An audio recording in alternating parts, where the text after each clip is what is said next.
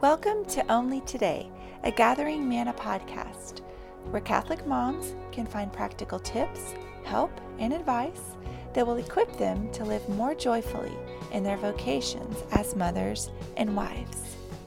This series is called Walk With Me, where we invite that great cloud of witnesses, the saints, more deeply into our lives by studying them and learning how to imitate them in our ordinary, everyday mission as mothers.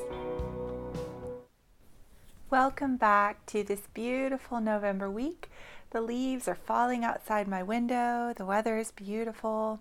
I'm really tired. My life is not perfect, but I have joy. So much joy. And I have with me today a beautiful book about my favorite saint, Saint Elizabeth of the Trinity, whose feast day we're going to celebrate later this week.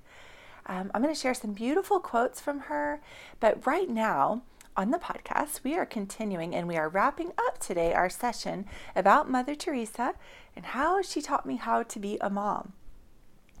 As I've gotten to know Mother Teresa the past few years, I've read a lot of what she wrote and said, and a lot that was written about her, and it's what people say about her that is most compelling.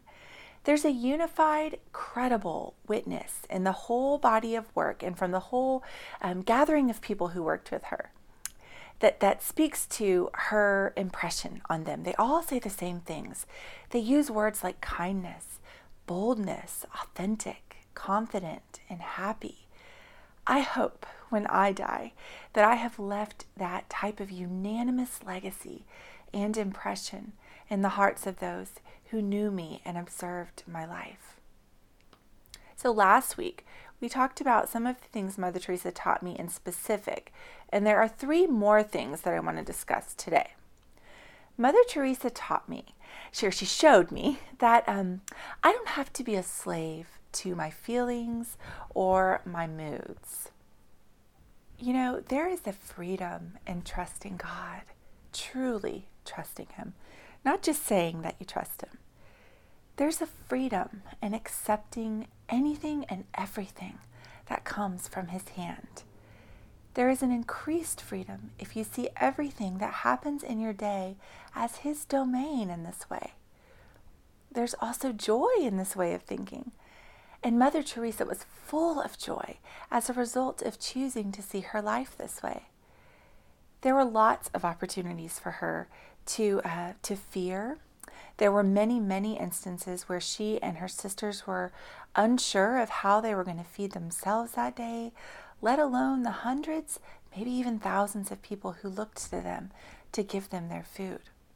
There were plenty of opportunities for her to be stressed, irritated, and grumpy, and terrified of their next step. I'm not saying she never was. I can't possibly know that. But over and over again, as I read about her life and read people's candid testimony of her, one thing kept popping up both in her writing and in those testimonies steadiness. In times of stress, she immediately went to prayer with the hopeful and desperate confidence of a child to their father. Even in little things, the littlest things, she teaches me that in my motherhood, I don't have to be controlled by my moods, even in stressful times. I can choose a position of confident trust. Jacques Philippe tells us that our number one job as Christians is guarding our interior peace, because if we don't know how to do that, the enemy will continually unsettle us, worry us, shake us, and take our joy. And without that joy, that characteristic, mysterious joy that you see on the faces of the saints, our lives are dull. Without that joy, we're living beneath our interior abilities.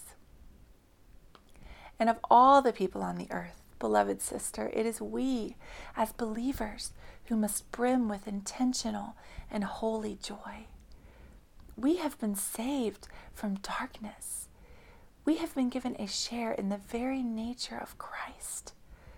Billions of humans roam this earth seeking happiness in every way, and it is we who have been given the key to understand why we're here. And in order to show that to the world, We have to be convinced ourselves of the God who moves in you right this very second, ready to help you, ready to fill you with His Spirit. This is our inheritance in Christ, as the Apostle Paul tells us. No longer must we be controlled by our moods and our anxieties. Yes, some of us still struggle with anxiety, but we have this truth in Scripture as our daily shield that God has not given us a spirit of fear, but of power, love, and a strong mind. Of course, we won't struggle, but if our reason for being here is to image God as the Catechism tells us, then we can trust Him when He says, My power is made perfect in weakness. Because when the world sees you struggle and sees you push through it and find joy, clinging to trust, they don't understand that. And the truth of this scripture becomes our reality. We have this treasure in jars of clay to show that this all surpassing power comes from uh, not from us, but from God. And Mother Teresa talks a lot about this when she says, Everyone can reach this life through meditation, a spirit of prayer, sacrifice, and an intense interior life. She urges us to quote, Give yourself fully to God. He will use you to accomplish great things on the condition that you believe much more in His love than in your weakness. These truths cannot make their home in you without us understanding the next thing that Mother Teresa taught me. The second thing that she taught me is that the absolute primacy, the number one importance above all other things, is prayer. And she also taught me what prayer is for. Here are some of her words about prayer. Let us desire to be so occupied in prayer, not for the sake of our enjoyment, but so as to have the strength to serve. Prayer fortifies and prepares us, unites us with the strong one to equip us to sacrifice.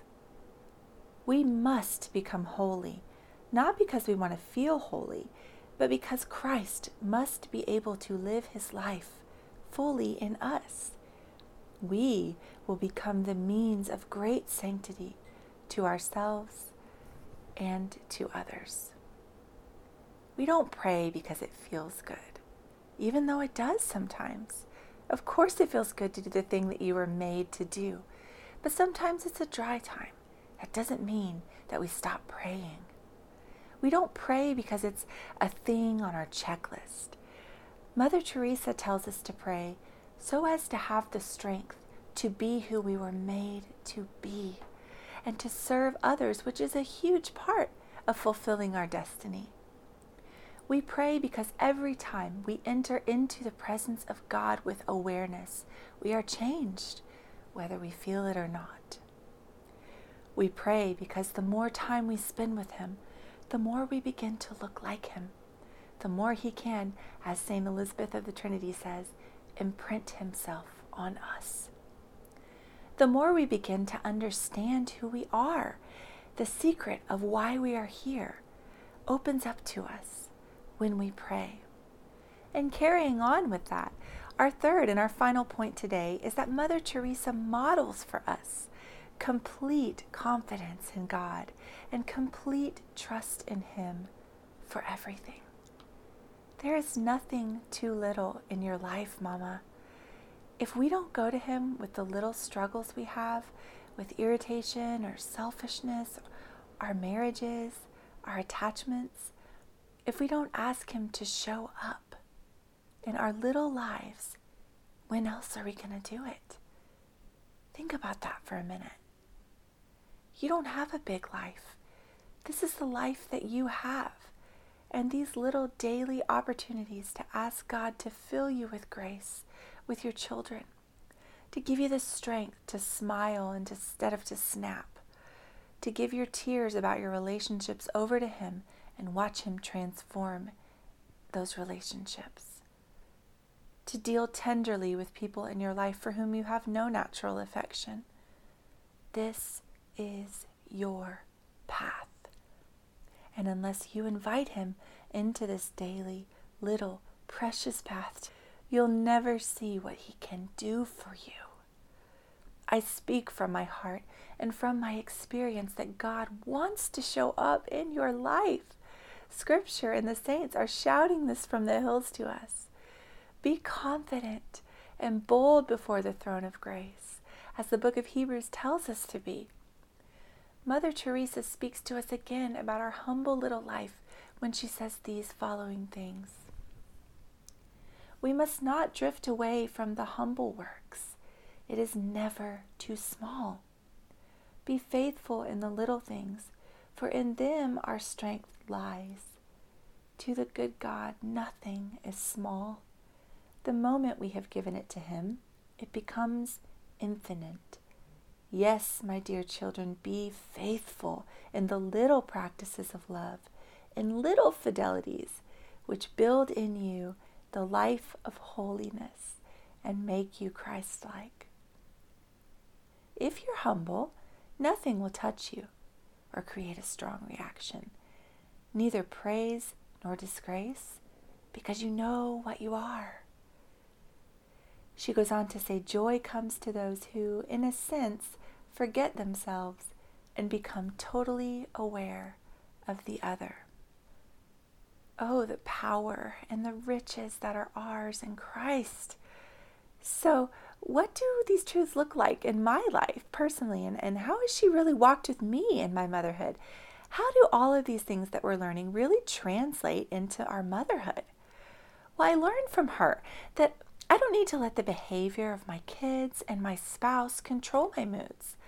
I learned from her that I choose a joyful demeanor because I believe more in the power of God available to me to conquer my attitude than I do in my own weakness or my inability to do it.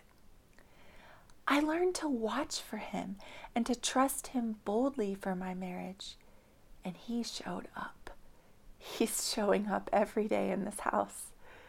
When I gave myself to prayer, so as to have the strength to serve my family as if I were serving Him and to be the mama He wanted me to be, He gave Himself to me. And Saint Teresa of Avila says that in the measure we give ourselves to Him, He gives Himself to us. And even in our desperate places, St. John Paul II reminds us that in this quote, that it is precisely the act of trusting abandonment that elicits divine intervention. We must invite Him into everything our moods, our struggles. We must return to that inner chapel throughout the day to be with Him, where He dwells in you in all His fullness, ready to empower you. We must invite Him to show up in our lives so that we can have confidence in His ability and desire to do so. And as we do all of this, the world is watching. Your family is watching. And you begin to change. Thanks to the sacraments, the Eucharist, and the beautiful life of prayer that is our tradition, when we engage and we enter into these things, we begin to change in a way that is inexplicable. As you give yourself to God in this way, you begin to look like Jesus. And that, my sister, is the whole point of all of this to love Him, to serve Him, to enjoy and image Him to the world. I hope this blesses you today. If you would like to hear more about how to bring a merciful, joyful outlook to your motherhood, I cannot recommend highly enough that you take our little e course, The Merciful Mama. It's a low maintenance, complete at your own pace, straight to your inbox way to strengthen your mama heart with real, practical tools for ministering to your family. And this week, in honor of us reaching a big milestone on our Facebook page, we're extending an offer for buy one, get one free courses for anyone who registers for either the Merciful Mama or Crafting a Liturgical Life. The links for both will be posted in the show notes, and whichever one you decide fits your needs best, you can register for that if you so desire, and then we will send you a link for a free registration for the other course. That is an awesome deal that will disappear tomorrow. Be His, my sweet sisters. Let us help you. Come and see us on our Facebook page, www.facebook.com backslash gathering manna for moms. We have wonderful content, links to the podcast, links to our resources, beautiful articles, and so much help available to you. I am praying for you. I'll see you next week. Have a beautiful, beautiful week.